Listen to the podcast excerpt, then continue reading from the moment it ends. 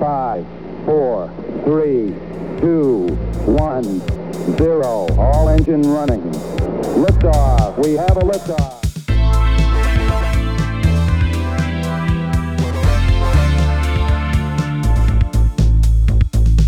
You're listening to Tabletop and Beyond with your host Justin But before we get started, how was your geek week?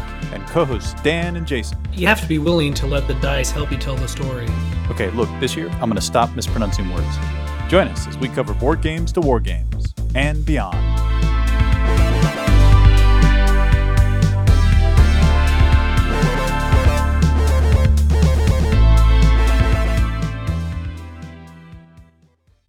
And welcome back to Tabletop and Beyond. I'm your host, Justin. I'm here with crew Dan and Jason. Welcome, boys. Hey, good to be here. Howdy. Well, we've got a special show today. We're going to talk about the RPG Storytelling Collective, which is the thing that I mentioned way back in a couple podcasts this last summer that I started doing. Uh, spoiler alert, I never actually finished it because it was a very busy month. I should have waited till this November. But we have a special guest with us today, Ashley Warren with the Storytelling Collective. Ashley, welcome to the show. Thank you so much for having me. And don't feel bad about not finishing the workshop. It's totally okay. We're uh, I, I have lots of questions about how many people finish and don't finish, but I'm going to save that for later in the show. Is that to try to help you feel better? Yes, 100. percent Please make it a high percentage of failure.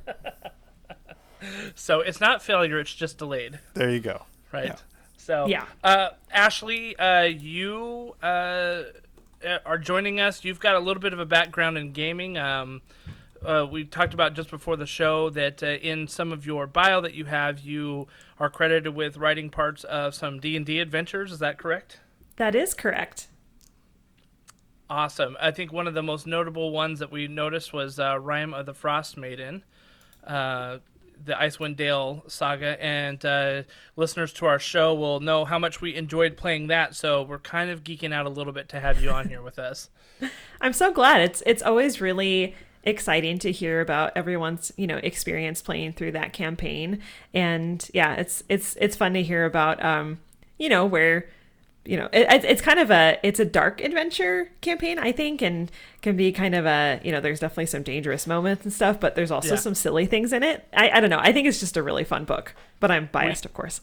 We had a ton of fun uh, with it. And again i'm going to save a, a lot of my questions and kind of feedback for the main show of the podcast before we get into everything of course we need to do our geek week so dan why don't you kick us off with geek week So, um, I, I took some of your words to heart when I was listening to some of the shows that you do with um, uh, Winning Warcry, and you'd mentioned that board gamers don't like basing their minis. that is true So you threw a little shade. That's okay. And I, I was guilty of just painting the bases black and moving on with my life. But now that I've in Star Wars Legion, I've built up my Mandalorian army. And I'm like, I have some tufts of grass and some free fake foliage from Army Painter. My free tufts of grass that I got at Nova Open in 2017, which I hadn't touched, were from gamersgrass.com. Don't forget the S in gamersgrass, by the way. Uh, gamers plural right.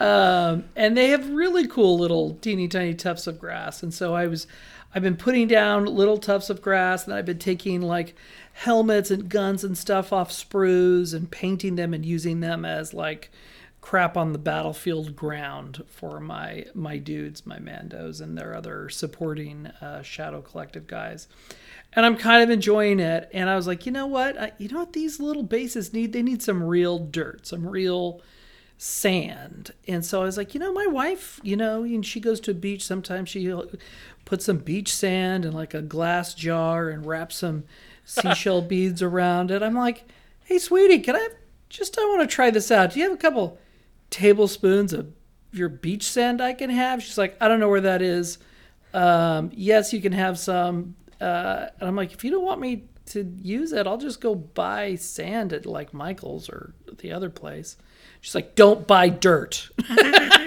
so, so then I'm like, so I can use your beach sand, right? And she's like, if you can find it. so right now I'm I'm not allowed to go buy beach sand, and I enough. can't find the beach sand in that house. Sounds like you need to drive to the beach then, Dan. I, I, I, I, I, you, you know it's bad when you walk around the property at your house and you're like, you know, none of this material is suitable for a mini. so That's funny. anyway, I'm trying to up my miniatures game by doing real bases and uh, having a lot of CA glue, super glue stuck to my finger. So much so that I have leveraged my uh, orbital power sander to get it off the tips of my fingers. I feel like I'm a convict trying to burn off my fingerprints. So um, anyway, that's that's been my geek week. Has been playing with teeny tiny tufts of grass and uh, and and power sanding my fingertips. We've we've leveled you up, Dan. We've leveled you up as a miniature guy. I'm working on. I see. I one skill at a time. That's right. Yeah, I use right. Gamergrass too. I really like that stuff. I think it, they've got a pretty wide variety of uh, different uh, themes for different landscapes, and it's not that expensive either to kind of get a pack of it. And they go. They they look teeny tiny on the little piece of wax paper, and then when you put them on the base, they actually Yeah, fill to in scale. quite nicely. So. Um, and uh, yeah, the ironically, the free grass that I got was all kind of beach themed. I'm like, sweetie, I need your beach sand from the beach that's your favorite beach in the world. I want to use it for gaming. I let's just say I was less than popular uh, with, with that conversation. You know, a, a, a life hack or a gamer basing life hack. Uh, if you go to the dollar store, Mm-hmm. you can get bags of different uh, coarse and fineness of sand. Oh, the Uh, dollar I mean, it's store. at the dollar store. Yeah, super cheap, and you can get all the way down to like you know the super fine that would be almost like grit on sandpaper, right? right. Um, right. all the I'll way up to to fishbowl size. I almost looked for that cheap, like uh, purpley play sand that the kids have. I'm like, that's not going to work. Sometimes what people do is they'll go in their yard and they'll dig up some dirt, and then they'll bake it in the oven. yeah, Yeah, it's too I- much work. I would It be is. very I- unpopular if I was baking dirt in my Baking oven. dirt. Yeah, that's funny. anyway, long story short, I'm trying to get into it. I'm, I'm trying to trying to enjoy this aspect of the hobby, and I really want to finish this Mando army so I can start building my Imperial army. So anyway, that's been Very my cool. my geek week. I'll pass it on. Hey, uh, Ashley, do you play with miniatures in your RPGs when you play? Sometimes um, when I'm DMing, no, because I'm not a very. Uh, I don't know. I, I, I should be more of a proactive DM and actually plan out things like that. But when my friend DMs for our group, he usually uses minis and has a bunch of great little things for us. So Hey, there's two schools. yeah. There's two schools in the podcast here. Yeah, So don't I worry, you're, you're in one of them. I aspire to be better, but uh, I just don't have a lot of time, and so yeah, we just most of the time we do theater of the mind to my party's chagrin. But you know, whatever, they take what they can get. Yeah. Jason's See- a Jason's a theater of the mind. I am 100. When you when you say do better, I'm like do better means less minis in RPGs. Yeah, Ouch. Strictly Ouch. theater of the mind for me. That hurts, man. You know how much I love my minis. I know. Yeah. No, there's a time and a place for them. but uh, I'm a theater of the mind guy myself. That's my camp. It uh, actually, you're one thousand percent correct in that to do minis well, you have to plan it out really well. Yeah. Like you have you've you've got to like figure everything out, and and when you just kind of roll out a just a flat battle mat and sort of do it with markers and then have minis on it, it just does not do the same. You just kind of have you have to you have to plan out a lot more. So, yeah, yeah, and sometimes I mean, as most DMs, I never really know what my players are going to do, and sometimes just accounting for every single thing they may encounter, I'm like, I- I don't know, nobody got time for that. I don't have time for that right now. that's true. Very true. Very true. Well, Jason, how was your geek week, buddy?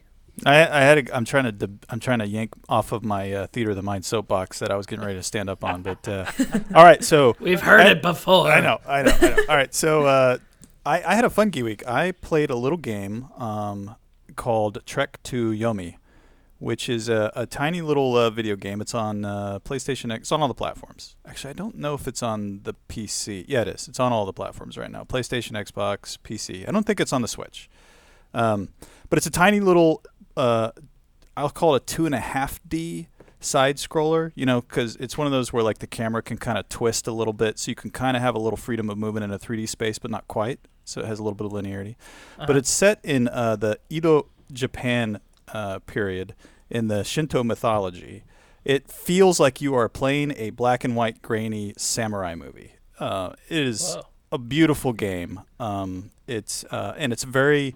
It has enough of a simple combat mechanic where you're literally kind of running from side to side and attacking the enemies as they come to you. Um, there is a, but it's a, it's not just a button masher. So there is a, a block, a parry mechanic, um, and there are a couple combos you kind of progressively learn as you play the game. But it is heavily drenched in the uh, in the Shinto mythology, uh, such that if you geek out over that kind of like uh, that kind of time period and kind of samurai stuff, and you like old samurai black and white movies, play this game because it is like you are playing one of the, you know, in real time one of those movies. It's a great little story. It's only about a five-hour game, so it's not hard to bite into. Um, and uh, it's made by a small development team, uh, uh, published by Devolver Digital, but uh, made by a small team. Real easy to play and really thematic. Um, and uh, it it just was a great experience. And I, I, I only grabbed it because I was browsing Games Pass and was like, I want to burn like 30 minutes. And so I picked it to cloud stream it, right? We've talked a lot about that. You can cloud stream games to try them without having to do the install. And it played really well over cloud steam, uh, cloud streaming. So I decided to install it. Next thing I know, you know, five, you know, a couple nights later and burned through about five and a half hours and I'd beat the game. But uh, that was my uh, Geek Week. So highly recommend checking that out if you like that kind of that kind of theme and time period. That's very cool. Um, I was thinking about you because I picked up a Aw. game the other day called um, Death's Door. Oh, And okay. It's uh, a, just a little indie game, and you uh, it's basically a Dark Souls light game, where like you kind of die, you kind of die, but you gather these souls and level up and stuff like that. Um, a lot of a lot of fun, a little indie game cl- on the cloud too. So I'm just gonna make a little plug for that. Yeah, cool. You should Yeah, check it out.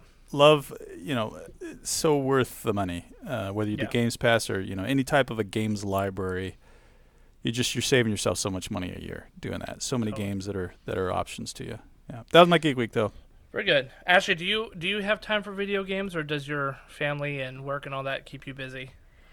At the moment, no. I do enjoy video games. I am not a very good video gamer, so when I play a game that I like, I tend to just continue to play that one game. I, I don't know. I'm not. enough. I wish I had time to play lots of different games because so many games look amazing, but it's just it's not my main hobby, so I am pretty selective about things. But I enjoy video games. What uh, what do you normally play when you do play them? I mean, I definitely play play casual stuff. Um, I mean, Uh-huh. I still play the, all of the Elder Scrolls games, even though they're like old at this point. There's Um, nothing to apologize for. Like Nothing. I, I booted up Oblivion recently, and Yeah. that was fun. And I, I, I like I love that game so much. And of course, I like Skyrim and have like Yeah. I don't know, however many versions of Skyrim they have out now. And um, yeah, and then I really want to play the new Pokemon game, even though I know it's not being very well received right now. But I do enjoy those games. And yeah, that's that's kind of been it. I I would like to play Valhalla, um, Assassin's Creed, but Yeah. um, yeah, just again, It's humongous. not a lot of time. It's a huge world. Like Yeah. that that's when I like dedicated time to and I think it took me like weeks and weeks to finish it. It was just so big. Well, yeah, it's the same with the Elder Scrolls games, right? Yeah. Like I've played, Mm-hmm. Obli- I probably have like 250 hours in Oblivion. Like I don't even know, probably that or more than that in Skyrim. I've never beat the games. Yeah, I mean, what Nice. I think one one night I reckon I was like two in the morning, and I, f- I, I stepped back from the computer and realized I'm sitting in my house next to the fire making like cooking stuff with herbs, yep, and I had like a like 300 hours into the game, and I'm like, what am I doing? Like, I haven't even like, yeah, I'm just living in the world. yep. T- I totally get that. Herbs. God, I need to go get that. I, get- I need more I Nirnroot. I Yep. need more nin root. Yep, yep. That's awesome. That's awesome. Well, uh, Ashley, how was your geek week? It was good. I mean, every week in my life is Geek Week. um, That's awesome. I would say that I guess recently uh, my my D and D group, which is just my group of close friends where I live, we were planning our uh, uh, Wild Beyond the Witchlight campaign for next year, and I'm thankfully not DMing. I, I it probably sounds like I hate DMing, which is not true. I will say I did not did not love DMing when the pandemic first started and we all switched to Zoom. And then I did not love DMing when I was very heavily pregnant. and then, uh, so for those reasons, I'm like not super keen on DMing right now, but I think I'll enjoy it again. But uh, yeah, we're planning out our campaign and uh, my friend and I are playing uh, gnomes from the same village. So we have been trying to think of fun gnome names because my character's name is Higgledy Piggledy and her name is Hodgepodge. and so nice. we were basically trying to think of like silly gnome names to kind of round out our village. So we had like um, Willy Nilly, Teeny Weeny, I don't know, a bunch of silly names like that. And I had like posted it on Twitter to see if, you know, I could, you know, crowdsource some other you know suggestions and like so many people responded. So i have like a huge list of like silly ridiculous gnome names now. So that was fun. I'm excited. That's awesome. Um we we finished our d&d campaign and since then we have kind of a star wars like west march style campaign going on mm. right now. Mm. so we've got a, several dms that are just kind of dming in this world that we've sort of created um, I mean, we didn't create the Star Wars world, you know. So, um, yeah, but it's been pretty good. That's been pretty good. Uh, did you have you played the Star Wars RPG at all? I would love to because I, I love Star Wars, so that's definitely a goal of mine. I've heard kind of mixed things about the the game, but I'm definitely open to it just because I love Star Wars so much and it just sounds fun to play in, you know, a Star Wars game. So I don't know, maybe 2023 I would like to try it out mixed as in like it's either super awesome or terrific. I mean, I how. I mean, I feel like I would probably like it. I just when I've when I've asked my other friends in gaming communities, there seems to be kind of like I don't know. Some people love it, and some people like don't love it. but yeah, yeah, having not played it myself, I don't really, I don't have an opinion about it. I would certainly 100% try it because it sounds really fun. I think if anything, it's worth trying. Like, have you played the narrative dice systems before? I have not. Yeah, that's and you don't have to play it in the Star Wars, right? With the release of Genesys that came out and mm-hmm. the application of that narrative dice to many other RPGs, that itself is worth an experience to un- kind of open the aperture to um, uh, what what that can do for storytelling in terms of having the GM and the players be mutual storytellers uh, mm-hmm. in the experience. That's my thoughts. Yeah. yeah we have a kind of a resident expert here in Dan. Dan's been yep. playing the Star Wars RPG system since like the 80s. Oh He's wow! Gone through all diff- of the systems probably. Yeah. This yeah. is true. I'm I'm guilty as charged. Yeah, yeah. No, I'll back up what Jay said. I mean, I've, um, I think the early West End system in the '80s was a great way to get a lot of people who didn't have experience with D and D into role playing, and it was a really low barrier of entry. Everything was D6s, which means if you had a a box game of Risk and a box of Monopoly, you pretty much had enough dice to play, and you just bought the hardbound book. But it's changed a lot over the years, and you know, it took like I don't know four four major editions, I think, for the uh, and and you know three different co- four editions, three companies to kind of get a sweet spot. So now it feels right with the narrative dice system. Um, and so I'm I'm kind. I was so hooked on it. I had the D20 version that Wizards of the Coast did. I had the whole library. And a few years ago, right before COVID, I just said, you know, I'm going to part with these on eBay while there's while they still have good value. Mm. And I'm fine. I haven't I haven't needed to turn around and, and go back to it. Um, or I don't I, I, I don't regret that purchase. Let me, let me say. So anyway, uh, the box sets are really great. The problem with the game right now is because I think the license is winding down just a smidge. It's a little harder to get your hands on products. Um, so it could be changing substantially, or they could be the, the current studio that has access to it. It's called Edge Studio. If they would release some new products and reprint the, the custom dice, that would be really swell. But don't get me started on that. Sorry. I want to pull on something Dan said too. Is you know once th- those earlier games that had were D6 games, once you take that D6 out of that Monopoly game, just never put it back. It's a done deal. Yeah. yeah. Now that was a big deal back in the day to get access to dice. I mean, I lived in Las Vegas and we could get craps dice at 7-Eleven. Uh, but other than that, it was kind of hard to find dice in you know yeah. ni- 1988. Yeah, very true. Very true. Uh, well, uh, my the I, I guess I'm the last Geek Week guy. So my Geek Week has been immersed in the Adobe Creative Cloud, and I've been learning all about Illustrator, InDesign, and kind of putting those skills to use to get ready to put out some of our uh, tabletop and beyond content that we will have as part of a Patreon account coming up in 2023. So we're going to be offering monthly uh, one-shot adventures that may tie loosely to each other, that can be used as like a campaign eventually if you wanted to kind of string them some adventures together, depending. And uh, so getting ready for production of those. Uh, Jason and I have been kind of going back and forth on what we want to put in there. So I've got my InDesign ready to go. Yeah, it's fun So- because we've Justin and I and, and Dan, you know, Ashley, we have uh, we've all been DMs for probably a, a lot of years collected between us, but none of us, I don't think, have ever really published anything we've ever done, even though a lot of it has been homebrew inside of systems. So we're excited to collect kind of these collect all these uh, little mini adventures that we've done and and make them accessible to a larger audience. I'm excited, and and we have some other special things that are coming on our Patreon too Yeah. right? With our uh, partner in crime, uh, the Baron of Dice, who we mentioned a few times. We have a sp- li- special limited edition, one print only tabletop and beyond dice that will be made available to our Patreon backers. So Yeah. excited for that. Yep. A set of Stay tuned. It'll be great.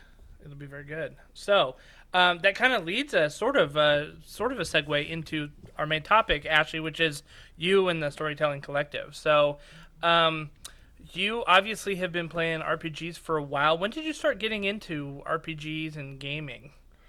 Sure, I always feel like my answer to this is a little like it. it I mean, it, it wasn't very linear. I, I was really interested in D and D when I was a kid. I used to look at D and D books at the library, but I didn't really. I didn't know anyone who played D&D or really any sort of tabletop game. I mm-hmm. was always in, you know, I always had geeky friends, but no one was really into that sort of hobby. But I knew that as someone who just always loved books and always loved, you know, fantasy and sci-fi and and I was a big theater geek, like I, I knew at some point that that was a hobby that I wanted to get into because it kind of combined all of my interests. But it really took until I was well into adulthood to find other, you know, people in my life who were also, you know, eager to try that out. And it just so happens that one of my good friends uh, has been DMing for decades. And we were just all kind of hanging out one night. Um, I, I think this was like, I don't know, 2015 or something like that. And we all finally agreed, like, let's just try to play D&D. We have a friend who like is really good at all of this and has been DMing, you know, for every edition basically and can get us started and we all want to play this. We've all wanted to play this since we were kids, so we might as well all try. And so we finally started a regular game and I just got like so obsessed with it. Like I like I knew I would be. So um and as someone who's been, you know, a writer in some capacity for my whole life, it once I really got into playing, I knew pretty much immediately that I also wanted to learn how to write that kind of content. So it was kind of love at first dice roll, and uh, I have that's kind of just been my life ever since. It it's like I think of my life now as like kind of like before D and D and after D and D. Um, so so yeah, that's it's.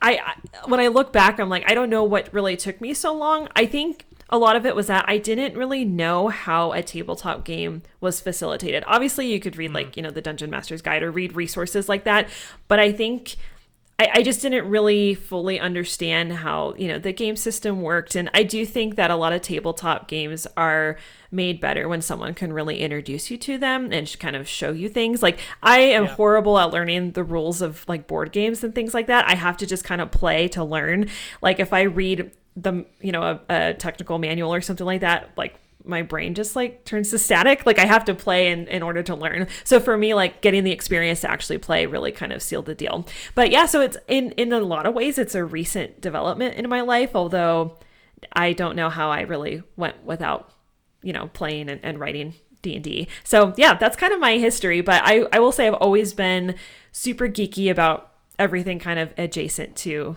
d&d Yeah. and, and tabletop games So did you start playing in fifth edition? I did, yeah. But since wh- when I decided to start writing for D and D, I did do some research on previous editions just so I would have that kind of foundational knowledge. But yes, my my entry point was fifth edition. I mean, to be honest, so was mine. Um, Mm-hmm. You know, I started playing fifth edition. I think the first uh, real, yeah, the first real RPG game I played was um, we had a little kind of mini convention, and we played the um, uh, Hoard of the Dragon Queen starter box. Mm. You know, and uh, just I was like, this is awesome. This is awesome, you know, especially when one of the guys, you know, I, I was playing with some very seasoned RPGers, including Dan here, and we had another guy in the group named Dan, uh, another, you know, another Dan, and during the game, he found these dead rats that we had accidentally killed, I think, and he picked one up and he would like, or picked a bunch of them up, and he would like put them in people's pockets using. Oh yeah, I think I was running that session. stealth and like you know sleight of hand and stuff like that where he would uh you know put them in people's pockets so like the mayor of the town reached in his pocket and pulled out a dead rat at one point Yeah. you know and i'm like what is this game that we're playing that you can just do that you know Yeah. and i said this is amazing and you know like even though it was really silly i saw the possibility of being able to craft the story the way that you want to tell it you know Yeah. it may That- not always be dead rats in people's pockets you know but Yeah. I had That a was dead all- rat in my pocket. Womp womp. womp. That was also the session where uh, I think Dan, you learned that when everyone was walking through a tunnel to try to escape, and you were wading like ankle deep in water, and you got mad at the rats, and I think you tried to shoot some sort of lightning spell at the rats Yeah. straight down into the water that everybody was standing in. Yeah, That made a for a fun, a fun experience. there. Yep. Mm, that wasn't. It wasn't explicit that water's conductive in the player's handbook, but I, I'm gonna follow the logic of it. I'm gonna follow the logic of it. Yeah, yeah, yeah. Well, that's that's awesome. That's exciting that you you, you kind of felt found that love. I mean, I know that myself. You know, I was reading fantasy novels and playing all sorts of RPG games, and so um, there. I- know for me, for a long time, there was sort of this stigma of like, well, you're just gonna roll a twenty sided dice, and you know, and then finally, I got to a point where I'm like, all of my friends that I'm like talking about all of this these books and movies and and games and stuff like that they're playing that too and I'm like I, I was starting to realize that like that was something that I should probably also be doing if I liked all the peripheral things that you kind of were alluding to. Mm-hmm.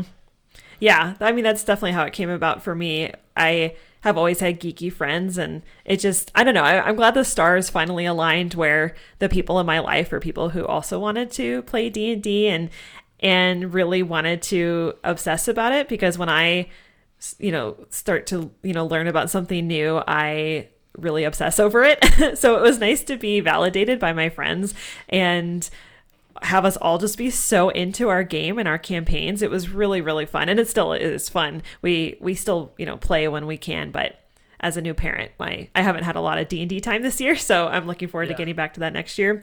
But yeah, I I'm really grateful that I eventually found D and D and and people to play with. Now you talked about you know doing a lot of writing stuff, and you know the you knew that uh, kind of writing D and D content was going to be a part of this as you started to play it. Um, can you talk about sort of your your day job and then your night job, which is sort of you know kind of doing some of the D and D writing? So maybe maybe start with what you what do you do in the day job that kind of lent itself to wanting to write D and D adventures. Sure. So I'll say that I've always had kind of an eclectic career as a writer in different ways. I, I, knew from a young age that I wanted to do something with writing or, or books or, or something related to that when I was an adult. I was very open to whatever that looked like. And so I studied English literature in college and I have my master's degree in literacy studies. And so a lot of what I, you know, did during that time was work with uh, other writers. I was a writing consultant for students at my university. I was a journalist for several years. I worked in libraries. Uh, I taught writing programs in some of the local high schools. I taught English 101 at the local community college. And uh, through that, eventually I uh, got into content strategy, which is currently what I do now, which is basically using writing in marketing. And so I've done that for startups for the past like 10 years or so at this point. So I've always done something writing related. I have always been really interested in creative writing in different mediums as well. I love poetry. I love writing short stories. I'm working on a novel. I've written other novels before. I love writing uh, scripts and, and screenplays. Basically, I just love storytelling. It's all in all of its many mediums. So that was why when I started to play D and I knew that I wanted to learn how storytelling for that specific medium worked, and so mm-hmm. that's kind of why I felt eager to kind of uh, learn about that really early on in my D and D playing like journey because I don't think most people necessarily do that where they start to learn how to play D&D and they immediately want to write for it. But that's just kind of how I think just because I like uh, literacy I love storytelling in, in all of its forms. So I'm always looking for ways to learn more about that. So I think yeah my, my career has just been kind of wherever I could find opportunities to write I would take them. I've never been super picky about it just because I love to write. And also writing it's not always the most lucrative career path so i've tried to be really right. realistic about like how can i use what i'm passionate about and still support myself support my family support my creative endeavors because i do think that being a starving artist is not I, I don't like glamorizing that. I don't like glamorizing the, the, the grind. So I did always want to make sure that I could, uh, you know, have the freedom to be creative in my life and not feel like I'm constantly trying to hustle to make ends meet. I mean, that said, it, there's a lot of work that goes into being an independent creator, as I think all of you probably know. But it's yeah, it's, it's nice to have a day job where I can use my my skills and and do research and writing and all the things that I love, and then be able to do my night job, as you said, which I, I always say that I moonlight as a D and D writer because it sounds, I think, fun and mysterious, and I just try to you know prioritize you know doing both things in my life.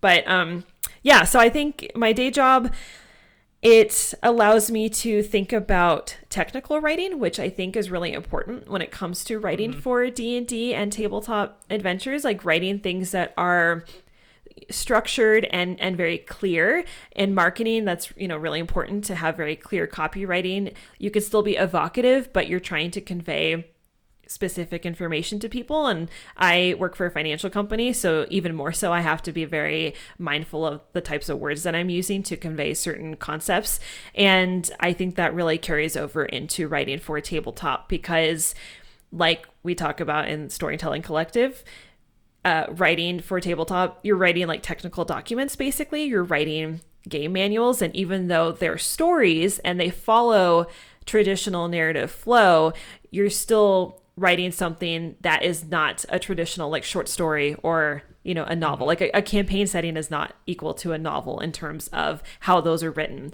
So i think that you know having some of those technical writing skills has really helped me out. So i feel like when i switch back and forth it's I'm able to do that fairly seamlessly at this point just because that's kind of where my mind is when I'm writing creatively. But now that I'm going back to writing some more traditional writing, like I'm working on a novel right now, that's actually been kind of trickier because I'm still in tabletop writing mode and there's a lot of differences there. So it's all just practice.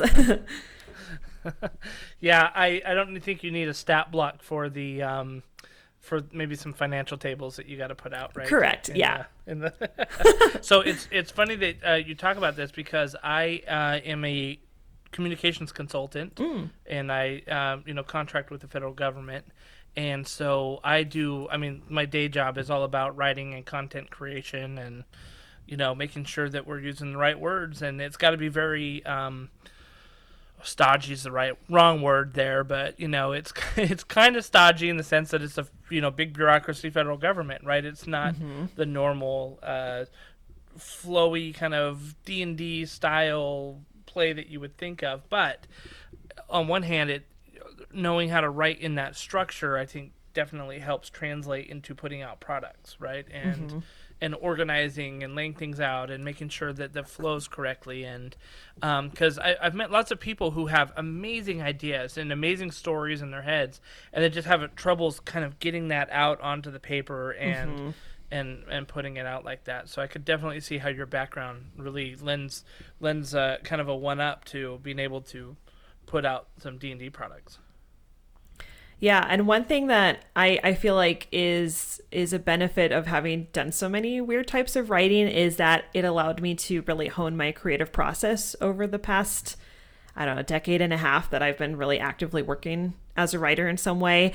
And that is something that you really can't fast track your way through. It really does take time to develop a creative process that helps you, as you said, get the ideas out of your head because writing is hard. Writing is, I think, the ideas and even ideation can be tricky. I'm not trying to undermine the fact that coming up with good ideas is its own kind of skill set. But for the most part, people have ideas. They kind of know the the tone and, and the vibe and they have these scenes in their head of what they want to convey but actually getting that out onto paper whether that's you know digital or analog is is very hard and there is structure and process that goes into that. No one's process will necessarily be the same as someone else's but there is there is a technical aspect to writing even when you're writing something very creative. And i feel like I something that I've I've learned a lot just through kind of studying creativity and the creative process is that people conflate, you know, being like artsy with being creative. And being creative is really about being a problem solver. And so it's not something that should necessarily be 100% fluid like having some structure there is is a good thing. So i think when people can bridge those two sides of writing the the really you know open-ended part and then the kind of structured part that's when that's when you can actually get projects done and you you know can can start to hone your creative process. But it takes time to really develop that. And it mm-hmm. it, took it took me many years and i'm still always refining my creative process. Yeah yeah hey ashley question on that. So you know i think uh, that's something that a lot of people don't understand is that a lot of our life uh, is built around process and workflows to accomplish things. Uh, even if they're you know even if they're uh, uh, uh, natural to us and we don't see them as you know strictly formalized things that are written down and you know step by step most of our lives do follow a workflow that we kind of um, that we kind of tailor to ourselves but for someone who's like I really you know I've got these ideas I want to write you know I, I, there you know there are these maybe these situations I want to explore uh, in a creative way but I don't I just have no process to start with at all. Like is there like an easy way that you direct people of look, if you don't have a process, let's start with this one and tailor it for you. Is is there a directed place you could go to? Yeah, absolutely. like a storytelling collective. I was gonna say yeah, absolutely. So funny you should ask. Um, no, but without just like upselling my own projects. And, and you can upsell away, by the way. Okay. Well, and, and really, I think a good answer is not go to my website. A good answer is, you know, what what have you learned that you could share yeah. with us? Absolutely, yeah. So one thing is that I completely agree with you that we have processes and workflows in our life, whether we realize it or not. And yeah. sometimes those processes are conducive to our goals and sometimes they're not. But I think it's important to kind of embrace the fact that that is part of our lives. And because a lot of people kind of bristle at like that. And it's not so much that we need to optimize every single process in our life or I'm, I'm really personally like very against like hustle culture when it comes to creativity. Like i do not ever advise that people should get up at the crack of dawn every single day to write a thousand words and blah blah mm, blah like that is not something that i personally believe in unless that's something that really works for someone just because i think for the average person that is unattainable and it's it's not really helpful for most people to actually meet their their specific goals. So, to your question, something that I recommend anyone do when they're trying to kind of learn a creative process is to start really, really, really small with something. And so, if you want to, if, if you're, think about your goals. If you're if you aspire to write a one-shot adventure for example that's a really that's a really great goal. That's still a fairly big project to do without kind of building up to it. And so i think that you can still be really ambitious but kind of start a little bit smaller than that. So what i would recommend for someone who has a goal like that is to start by writing like a one paragraph encounter. Like we we actually have an encounter workshop but I, again i'm not trying to like direct people to sure, that, but I'm just sure. going to share kind of what we do in that. So, for example, we start with kind of like a three line encounter like, who are you meeting? What are you doing? Like, what's the kind of little goal within this little encounter? And I think if you can start by writing those kinds of things consistently, you can start building upon that little by little. So, if you can write an encounter you know, a paragraph encounter, you know, maybe once a week for a few weeks or every other day. I don't like to say to do things every day because I really think that our time is so limited that doing things every single day when you're first starting out something is not always very helpful advice. But I think if you can do it on some level of consistency, whether that's, you know, once or twice a week, you have like an hour that you put aside mm-hmm. for writing and just try to knock something out. If you can learn how to start and finish a small project, that really gives you a foundation for how you work, how you like to work. If you find that you're you're really struggling to just get that one paragraph done, then you can kind of reflect on that. Like what what what's the obstacle that i'm encountering here? Is it because when i'm starting with a blank page i freeze up? Do i need to have a better ideation process? Is there something that i can do to kind of kickstart myself into writing? And it's only really by doing these little tiny projects that you start and complete that you can learn those things about yourself because that's different for every single person. Like for me personally, I always have to make a playlist and like a mood board and like have lots of inspirational things around me when I'm starting a new project because I like to be really immersed in something that I'm doing. And so for me, those are fundamental. But I didn't really learn that about myself until I was really actively doing a lot of creative projects on a really consistent basis. So I would say to really start small, like start super, super small, commit to doing you know, with some regularity, a small thing, then you can kind of work up to the next stage of that. Then you can do a one page encounter, and that you can really start to flesh that out a little bit more. You can add a map to that, add a stat block, or kind of take it to the next level. Then, when you've started and completed a few of those one page encounters, first of all, you start to have a nice little portfolio that you've created for yourself. Then you can kind of work up to the next project. So, I really think that if you can kind of be, you know, somewhat uh, methodical about it and really think through your goal as you know something that you can break into really small pieces. That's how you learn about your own creative process. Because it's really hard for me to say do this this this and this because that will be different for everyone. But the best place to start is by doing something small. And if you learn how to complete something You'll also know how long it takes you to do something, which then helps you actually set reasonable expectations for yourself. Um, something I was talking about recently with a friend of mine is National Novel Writing Month, which just ended. And that is a um, it's national, but I think it's actually international at this point. It's basically a writing challenge where people try to write 50,000 words for a book in one month. And we are talking about how most people don't actually meet that goal because most people yeah. who are signing up for it uh, have never done a project like that before. And writing 50,000 words in one month is a lot of words. You have to be really, yeah, really. Yeah. mindful of that. And so I think I think creative projects like that are awesome. Like there's no harm in trying it, but if you feel discouraged because you're doing something like that, it's probably because you're you're taking on too much before you've kind of worked up to that. So that would be my first kind of piece of advice is start small and work up to the bigger things and really commit to working up to the bigger things and treat it as practice. Yeah, I like what you said. Learn how to complete something. Yes. Yeah, start small so you can figure that out. That's good. My my Actually, most successful one shot writings have been when I've slightly overcommitted myself to a deadline to run something at a convention, mm, mm-hmm. um, and working backwards from that, saying, okay, people are coming to this thing. I need to do a good job. This is not just me flying by the seat of my pants with my buddies. I need to make this a quality thing. And I think the best stuff I've ever written for for has been for conventions. Uh, my problem is, is I keep playing around in IPs where I can't go post that stuff mm. on on RPG and make a buck, right? Because uh, I write the stuff and I go, okay, that's for an IP. I, you know, I, I could put it out to the universe for funsies. Otherwise, um, it doesn't really have a utility. But I think. Th- for me personally, this is just me talking about me, which is my favorite subject. Uh, the deadline piece helps, mm-hmm. you know, mm-hmm. because I could say, yeah, I can write two paragraphs, but if I don't have an application to put it to, with a, a tangible application that I could see legitimately in the future, it's harder for me to get motivated.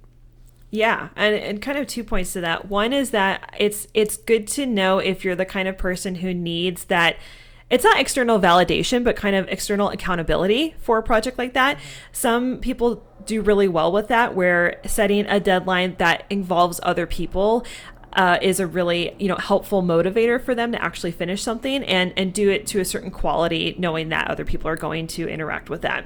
I think if that's your very first project you're ever doing, there's some that might be helpful for some people. I feel like for me that was kind of helpful because I knew that my home game, my home group was going to play my very first adventure to play test, and so I wanted to do a good job for them.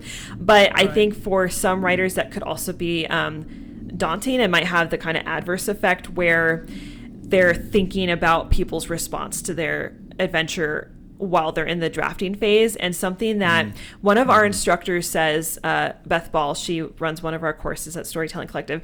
She told me about her own process. She's a very prolific novelist so she writes novels and has a great process for that. She told me that when she's writing her first draft she doesn't invite the readers in too early. And that means like mentally she's not when she's doing her first draft she's not thinking about what other people are going to think about it. She's just trying to tell the story to herself so she can get it out.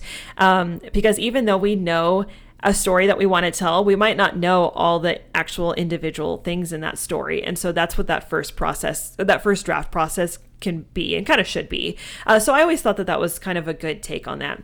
And also, I do think that, I mean, I think again external motivation is is really motivating and can really hold you uh, accountable but for me i also think it's important that writers learn how to love the process and write for themselves as well because that's when you always have something to come back to when writing gets hard. If you have fun just geeking out about your own story and you really go all in on like, you know, making your mood boards and playlists and and you know having your inspirational, you know, images or art that you commission like that really um it, it, allows you to fully just immerse yourself in your own story and really find joy in the process of creating without thinking about other people. So I think the best processes have a mix of both where you are you know hoping that people will read and play your your adventures. But if you can also just have fun creating it that's also very motivating just because it's a fun thing to do.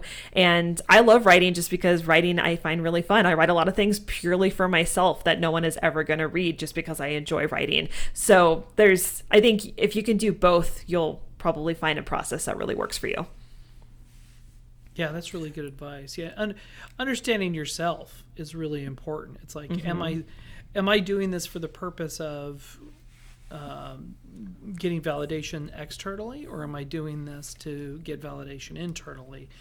And to thine own self be true. You know, figure out what works best for you, and and go from there. Mm-hmm. Yeah, that's. Sorry, go ahead, Justin. No, go ahead, Jason. No, you, Justin. No, okay. So um, I think uh, you said something. One of your writers, I, I missed the name, but you said they're in their process, right? They don't introduce the writers too early, and that that I think is important. I think a lot. Um, um, uh, I'll give you an example, right? When we, every time we had a kid, um, and we had several, so I've had a little bit of experience with this. But every time we had a kid, you come up with a name, and people like, "Hey, what you gonna name your kid?" It's like, "No, we're not telling you." And people always be like, "Why? Why not?" It's because you know, we're creating a name for this, you know, this new family member that means that means something to us. And if I share it with you before the kid comes, then I'm going to have an opportunity for you to give me feedback that maybe I don't want, mm-hmm. right? Or mm-hmm. feedback that's going to influence how I feel about the decision I made for the name for that child. And I saw that with people where they'd say, "Well, we're thinking about naming uh, naming her, uh, you know, uh, Alice." And then people will be like, "Oh yeah, Alice. Well, I kind of had, uh, you know, I had a grandma named Alice, and uh, and then it starts to have an influence. So I think you have to, I think you have to be ready. Like, am I re? Uh, be honest with yourself. Do I want input right now, or do I not want input right now? Mm-hmm. And so, you know, when I started, when I've started writing stuff, um, I would get input from people, and I I would start to realize, oh, this is actually kind of detrimental to my creative process for this this story or this situation that I'm developing. And so one time I took a I took a challenge uh, to in a in a horror competition to write a 2,000 word short story, and uh, I did it. And I said I'm not showing anybody until it's done. And so I got all 2,000 words, and then I gave it to a bunch of buddies and said, Hey guys, what do you think? And at that point, I'd already developed the situation, I'd already developed the plot, I'd already developed the story, and they were really just there to make sure you know it kind of tied together and it made sense. But I was ready for input at that point you know, I I kind of developed what I wanted. So I I think that that's good input. Um, I guess my question would be is how do you figure out when you're an early stage writer like what should you do? Should you just wait until you have like like three quarters of your stuff developed or or like when should you start introducing that early feedback without it being you know maybe detrimental to your process?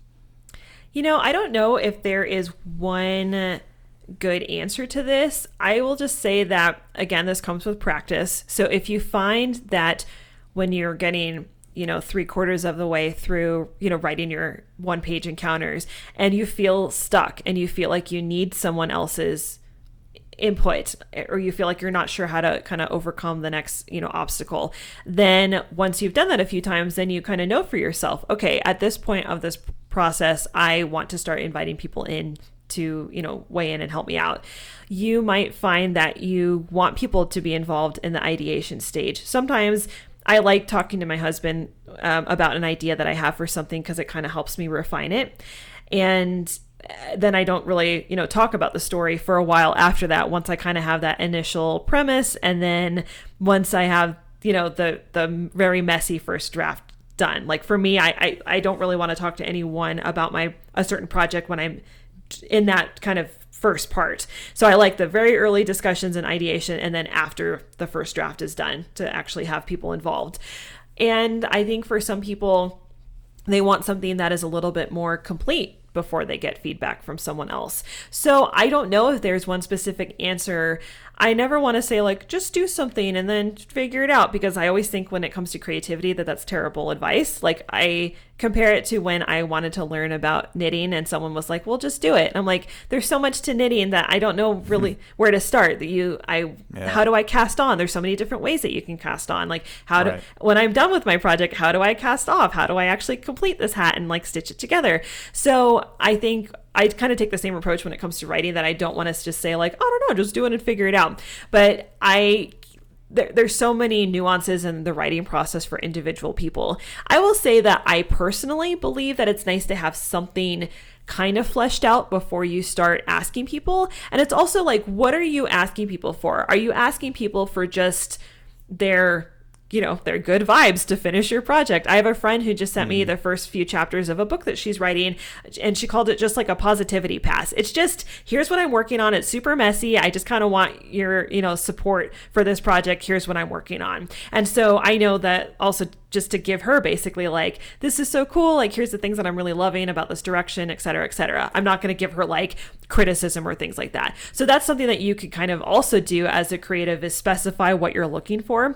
But it's also just asking yourself like what am i looking for here? Do i want people to just hype me up at this point? Totally valid something that you can totally ask for. Are you looking for very specific feedback? If you're looking for very specific feedback on you know pacing or you know characters or things like that I think it's better to have something a little bit more fleshed out to give people because it's kind of hard for people to really see what you're going for if you don't have that for them. If you're looking for just kind of general feedback on your premise and your idea, then that's something you can do really early on. You still kind of need to provide people with a summary. So I think you just need to ask yourself the questions like, what am I looking for with someone else right now? Like, what do I need from someone? And then from from that answer and be honest with yourself. If you just really want someone to be like, this is so cool, then you can do that at any stage. But just be honest with yourself about what you're looking for, and that will help you determine at what stage you ask for that. So Ashley, this is all like awesome, awesome writing writing feedback. And one of the things that struck me as you were talking about was how can you find your process, your own process, right? You talked about doing mood boards. You talked about uh, you know like uh, finding your own voice before introducing others, different things like that.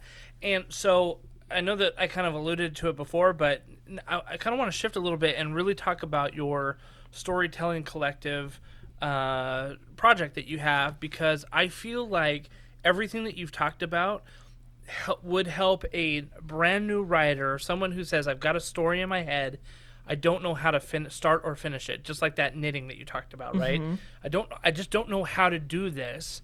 Um, how does you know? Let's talk about your storytelling collective, and I'm going to give a little bit of context here because it's something that I signed up for in the summertime when I did the write your first adventure, the Chaosium path, mm. and um, I hadn't played a lot of Call of Cthulhu. I'd, I'd done a little bit of it, and that's the that's the inner path I guess I chose with Chaosium, right? I did Cthulhu instead of uh, RuneQuest, and um, I was really impressed by this. Uh, I was very very impressed by this. The, the thing that I loved about it was that every day you had something to do, and it was bite-sized chunks, very bite-sized chunks, something that you could do in 15, 20 minutes. Um, just sit down, do something in 15, 20 minutes. You could do it in the morning, you could do it in the afternoon, you could do it in the evening. If you missed a day, you could do two the next day. It wasn't so much that you felt overwhelmed. And I thought that, especially in the beginning, doing it, it, it kind of took you through some different creative things. Like, first one, you're talking about, like, just what's the general idea of your adventure. Next, you're talking about how do I develop a bad guy? Like, what's what's that? What's the bad guy all about? What's his motivations? You know, and it kind of took you through different things before you actually even started putting like pen to paper you're starting to kind of collect all of that stuff so um, why don't you why don't you talk to us a little bit about um, the storytelling collective. How kind of how did it start? How is it going? Um, you know what's what's the feedback that you're getting from it? That like that kind of thing. Sure. Well, I'm so glad you had a good experience, and everything you said really means a lot to us because we really try to craft uh, our curriculum very thoughtfully to account for busy people and to mm-hmm. basically put into action all the things that I'm talking about, really take people step by step through a sample creative process so that they can refine it and take what they like and hopefully what they don't like as well and make their own from that. So yeah. the Storytelling Collective was originally called the RPG Writer Workshop. I started it in July of 2018. At that time, I was writing D&D one-shots for DM's Guild like a fiend. I was writing uh, like a one-shot at least once a month and then I don't know, I just had so many projects going on and that had been going on for about 6 months at that point. So I had quite a bit under my belt and I was getting some cool new opportunities in in D&D writing. And so I started getting emails from people like how do I get started writing for a DM's Guild? How do I write a one-shot adventure? And I had done a lot of research before I started writing just because that's how I operate. And so I had right. I felt like at that point even though I was new to it that I had some some guidance that I could share.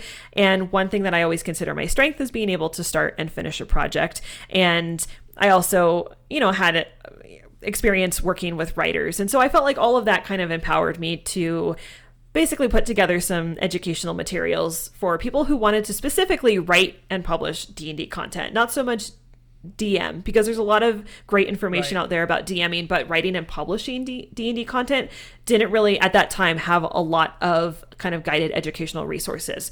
So I had put together just this email series at the time and I just put the link out on Twitter. And I'm like, if anyone wants to do an RPG writer workshop with me this summer, sign up for my email list. And like 500 people signed up like immediately. And I was like, whoa, wow. okay. Um, had no idea that there was that much demand for this kind of you know guidance and and educational material. And so uh, our com- our community grew like super quickly basically out of nowhere. I'm still kind of, when I look back on that, I'm like, well, so much happened so quickly. And so uh, I realized then that there was definitely a need for for this kind of program. And so that's when the rpg writer workshop really became like a real program. And so i also kind of structured it after national novel writing month in the sense that i wanted to have a very specific project based you know uh, workshop for people to do within one month because I did feel personally that putting together a one shot adventure in one month was attainable, mostly because that's what I had been mm-hmm. doing. And so, and someone was like, there should be a, a National Novel Writing Month, but for D and D, and I was like, hey, I can do that. um, so I yeah, way way more obtainable than um, fifty thousand word novel. I think so too. Like, although way more obtainable for sure. I mean, I think I really do think NaNoWriMo is a really challenging challenge. I mean, it's fun, but it's I think it's yeah. difficult. But I also think with um, with our program, part of our program entails actually putting your adventure into layout and actually publishing it. Yeah. And so some there is there are some challenges within ours as well that I think make the one month uh, you know structure it, it is it is tricky even though we do try to make it really bite sized uh, so i i also realized because the first workshop was all just me. It was just me writing basically what my personal creative process was, kind of to what we were all talking about, like giving people a sample process based off of what I was doing, what was working for me, with the caveat that I did not expect everyone else to find that process perfect for them. It was just here's something to get started. Here's what I do and what gets me from point A to point B, and uh, you know get, gets me to kind of have a finished product at the end of a month. Then I decided, you know, it was it would be better if I could bring in other people to help me kind of flesh out this curriculum. It's I don't believe that any one writer has all of the answers, and so I wanted to have our our curriculum really reflect other people in the community. And so I just kind of recruited other people that I knew were publishing on DM's Guild at the time, and we started to kind of really build out this curriculum. Um, with me kind of serving as the curriculum like director just given my background in you know actually developing curriculum for educational settings and then uh, the community just really grew and has continued to grow. I mean, at this point, we just we just ran our tenth cohort of Write Your First Adventure. That's what the workshop ended up becoming. Um, just because I wanted to be very specific about what that workshop was. It wasn't just an RPG writer workshop, it was very specifically to write your first adventure for a game system that you want to publish for. And yeah, we just finished our 10th cohort and we've had uh, more than 12,000 people take our programs. And It's amazing. yeah, I mean, it's mind blowing when I look at that number. I'm like, that is, that's wild to me. And uh, yeah, and so we've added multiple paths. So it used it used to just be D and D, just because that was what I was doing. But then we partnered with Chaosium um, a couple years ago. I'm trying to remember exactly when that was. That honestly, anything from like 2020 after is like kind of a blur to me at this point. Um, since so much happened, actually, that was our biggest cohort ever. Was in the summer of 2020. I think a lot of people were looking for something to do during the pandemic, and obviously the pandemic's still going on, but that was kind of at the you know the the scary part of it. And Yeah. um so yeah our community really grew then. And so we partnered with chaosium and we were able to do our call of cthulhu path and the runequest path and and continue to open that up to other game systems. Um so yeah it's it's really it's grown really rapidly. We have really uh, refined the curriculum. Actually every year we do kind of a a curriculum overhaul to really account for both our you know what our community is expressing you know where they're getting stuck at different stages of the workshop you know how can we really help people get over those obstacles so they can finish? Uh, we don't really like completely restructure it but we do try to have it evolve because it naturally kind of evolves. Every cohort is is unique and we get different feedback every time. And so we try to always improve the curriculum based off of that feedback. And again there's no one process that's going to work for everyone. So we've actually swapped the order of lessons like quite a few times based off of feedback and the feedback's always different. Like people are like why do you do you know layout before editing? Or why do you do editing before layout? And it's like there's no perfect answer to that. We just have to give you some uh, some structure and then you might find that you want to reverse it and things like that.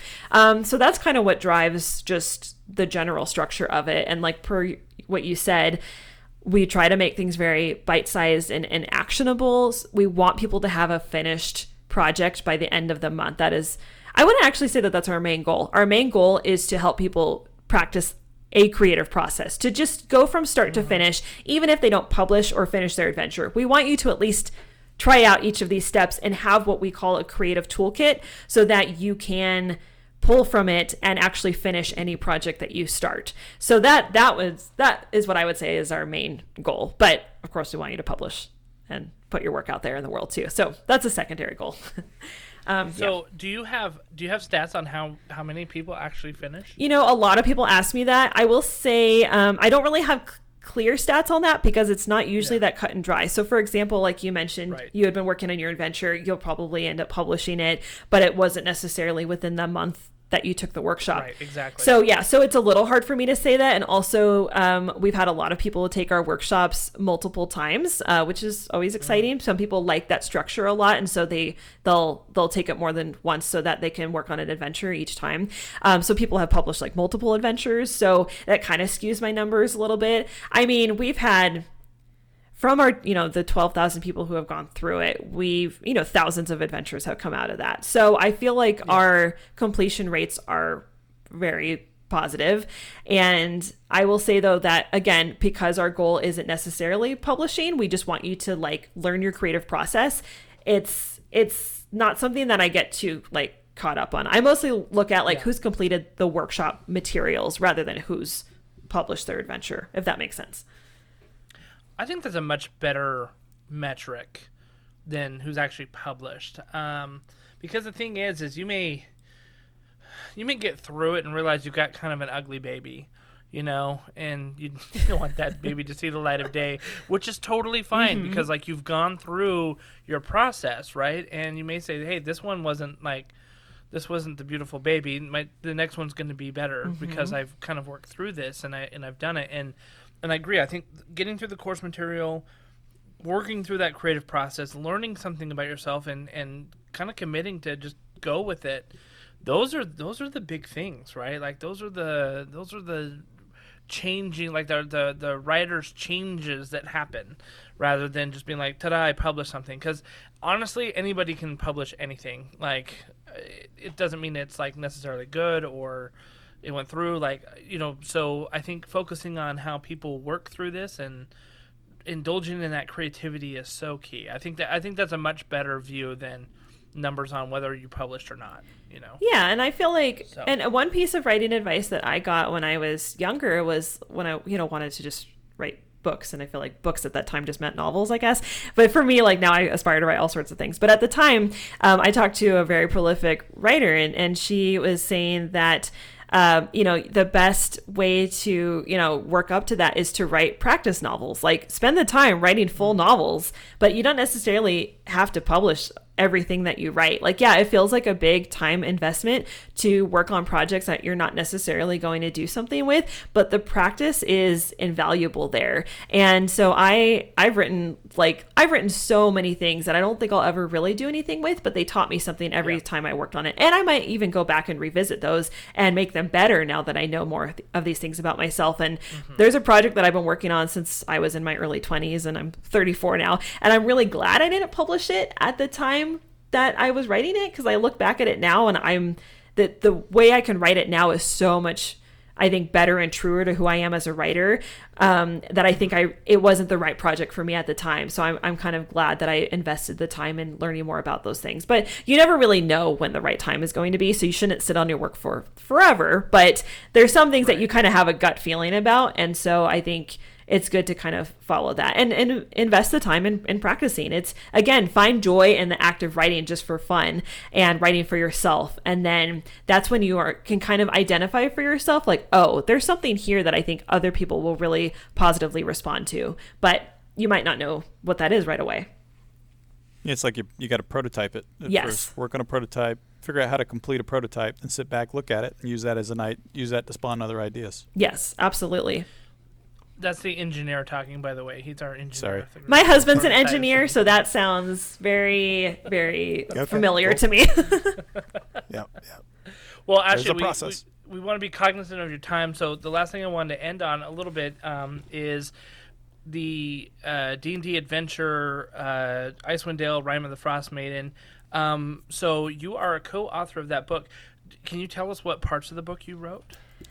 You know, it's been a while since I've worked on it, so I'm trying to remember off the top of my head. I did write, let's see, I think I wrote a, at least 20 or 30,000 words of it, which I think. Ooh, that's a good. Yeah, I think I mean that's kind of how it was divvied up. I again don't quote me on that because it has been a few years. I worked worked on that in 2019, so that was a while ago, uh, and I think that's kind of that was fairly comparable. I mean, all the contributors we basically we are you know we we expressed the kind of chapters and things that we wanted to work on and and the sections, and so it was all it's all pretty equally divvied up. And those books have you know thousands of words in them, so.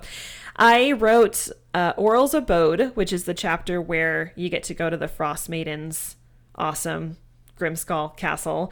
And I wrote, um, I'm trying to remember the names of everything. There's this fun encounter toward the uh, beginning of the book where you can meet two uh, wolves who are kind of like bad wolf, good wolf, bad wolf, and they try to like kind of swindle people who, uh, you know, encounter them. And that was really fun. Uh, I wrote a section about uh, this ring of ice giants that are kind of like um, frozen. Ooh, that was a good one we had. Yeah. I remember that one. Oh, good. I'm glad you liked it. Uh, I wrote, yeah, basically like the, so. There's the ten towns at the beginning of the campaign, and Yep. so a lot of the, that was kind of divvied up. So we each wrote, I think, a couple of those, and so uh, I think I did. I want to say Easthaven, and Okay. oh my gosh, I'm like totally blanking. It's it. I I haven't read through the book in a while because I actually want to play it with my group and I, I kind of want to play it as a player. So I was kind of like trying not to refresh myself on it because there's a lot of sections that I don't remember because I didn't work on every single section. Um, Yeah. Yeah, I wrote the one about uh, the whale that you can take as kind of like a submarine uh, to get Yep. to the to the ice floes near uh, Auril's abode. Uh, so yeah, a bunch of different little sections like that. Um, there's this uh, this cave. I think it's called Cauldron Caves. There's two like cave networks uh, early on in the in the campaign. So one chapter I did and one chapter um, Celeste uh, Conowitch, who's an amazing writer, she wrote. Um, so I did one where you there's like a cool hag that you can meet. She's really fun, and yeah, that's what I can remember off the top of my head. But That's that's awesome. So one of the things that stood out uh, for me as a DM in this book that I, I very much appreciated was the way that the Ten Towns was written was so sandboxy for everybody that like, you could just go do whatever you wanted and you may do it this town. And there were towns that we didn't even do right because there's just so much content in that book. Um, we couldn't you couldn't really do every adventure or side quest in every single town without like having to level up. I mean, I guess technically you could, Sure. but you know, if you just never leveled ever, anybody up, you know, and didn't move on with the campaign, but um, we did we did a lot, and I just loved how people just kind of chose what to do and where to go, and I worked player secrets in there, and that just kind of became you know the impetus to find more adventures. I kind of tied player secrets to other plot hooks that were in the book, you know, and so it felt like they were doing. Um, our players felt like they were doing a personal quest for somebody, even though it was a total quest that was in the Right. book. You know, it was like a plot hook. So a lot of the um, the Reghed Glacier um, tribal stuff, we did a bunch of those, and um, yeah, the, the that ring of ice giants was a ton of fun, and uh, we had a guy almost get killed several times. But it like, Yeah. if it hadn't been for our uh, cleric who who um, was able to turn himself invisible with a, the couple potions that they bought, like he would have been dead, dead. You know, so I believe it. Yeah. it was the it was it's a pretty it's a pretty deadly campaign. Um, and we played it with some very experienced RPGers that know how to kind of game the system a little bit and work together. And even they were struggling sometimes. Um, Auril's Abode, especially like that whole. Um, we had quite. You remember that, Jason? Like the the basement with the ice and the frost giant and all that.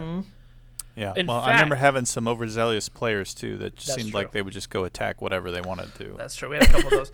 I I will say though, you did you design the part where like they had to go through the different doors and complete the quests Yeah. So inside the Grimskalle? Oh my gosh, that was my favorite part of the campaign. I'm so glad. honestly. Yeah. So I will say, like, so the when you work on a project like this, uh, and I, I'm assuming this is, you know, based off of how my friends have worked on other D and D books, like you're given what's called a story bible. So we worked closely with Chris Perkins to kind of figure out like what what is the goal of each chapter here. And so, but really, when it comes to the actual writing assignment, we, you're basically given like one line, and you're like, okay, okay, this is what Chris wants. Here's like one line, and you need to write like 15,000 words to kind of flesh it out. And that chapter, especially because it is, it's kind of a climactic chapter. Like you're, you know, uh, kind of on your way to meet Auril you know depending on what goes on. And um, so there you know there's a lot of high stakes there. And so that yeah working on that uh, kind of gauntlet like a lot of that kind of changed by the time it got to publication but it was really um, rewarding to kind of think through the different you know challenges and obstacles that people would find there uh, beyond just you know meeting you know scary creatures and stuff like that. So Yeah. yeah, I'm, I'm really glad you enjoyed it No, I Jason, you I think that was one part that stood out to a lot of our players. Remember how you had to go through the different Mm, doors? Absolutely. Yeah, it really was. And I think what's interesting there is, um, and I've been thinking about this as we've been talking, right? Stephen King wrote a book called On Writing, a Memoir of the Craft. And in that book, he said, a strong enough, I, I, it's not like I have that book memorized, I just know this one thing. He says, strong enough situation renders the question of plot moot. Mm-hmm. And what's great about that part in the, in the, in the skull thingy was each one of those doors was a new situation.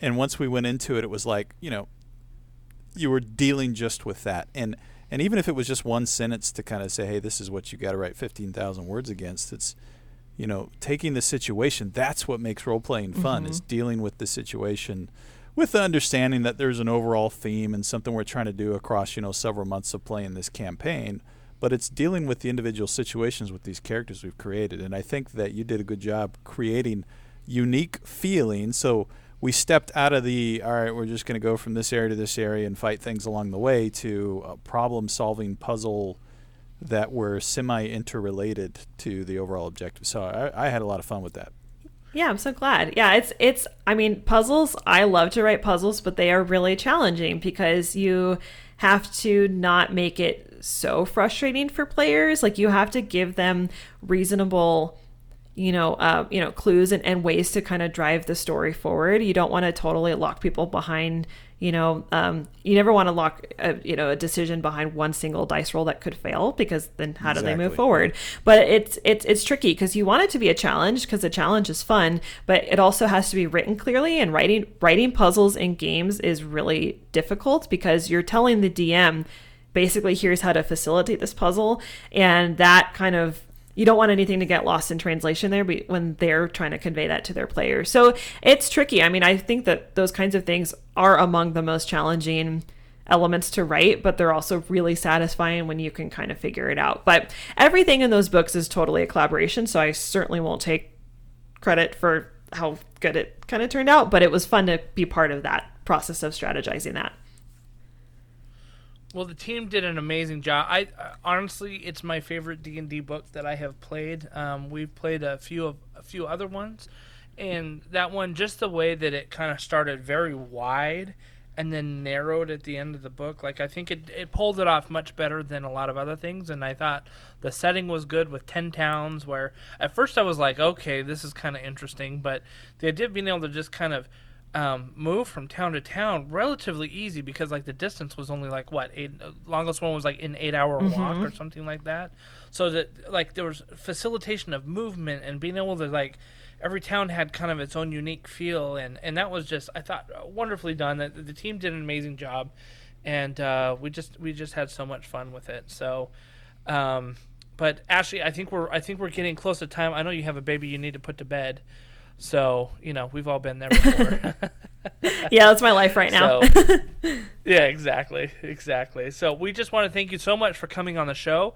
It's been a pleasure talking with you. I feel like we've just barely scratched the surface of all the knowledge that you that you have in this uh, this kind of area and RPGs and and writing and all that. Um, I'm sure we'd love to have you back another time to to talk further about some of this stuff. Yeah, thank you so much for having me. I'm always happy to chat about all of these topics. It really is my passion and there's a lot to talk about. So, yeah, just just let me know. But thanks. This this was really fun and it's always it's always exciting to talk about these things and I'm really glad that you uh, had a positive experience in the workshop. That really means a lot to our whole team.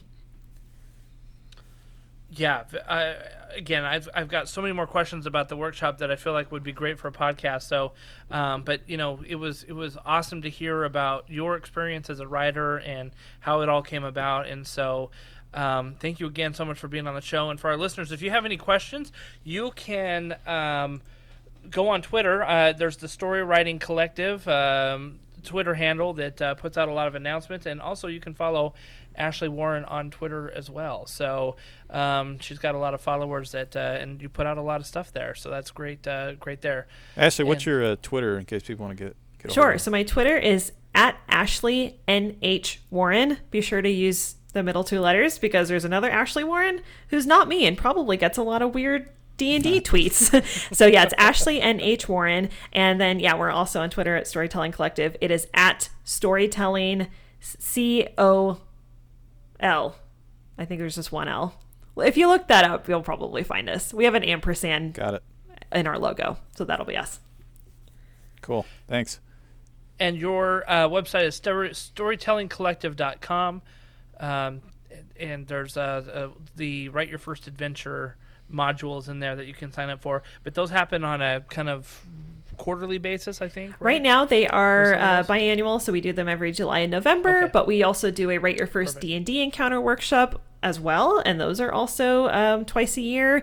And we're adding a lot of new RPG stuff next year. So there and there's we have other courses in the RPG Writer Workshop that you can take at any time of year. So those aren't our only offerings. So um, yeah, feel free to check out StorytellingCollective.com and check out all all of our programs. Very good. Thank you, everybody, for listening. If you like the show tonight, uh, give us a share, give us a like and a follow, and uh, give us a rating on uh, whatever you listen to, whether it be Google Podcasts, uh, iTunes, uh, Spotify, whatever you're listening to us on. Give us a rating because that helps the algorithm and other folks find us as well. So we appreciate all the support that we got. And Ashley, once again, thank you very much. And we wish everybody a wonderful evening. Have a good night. See ya. Good night. Thanks again.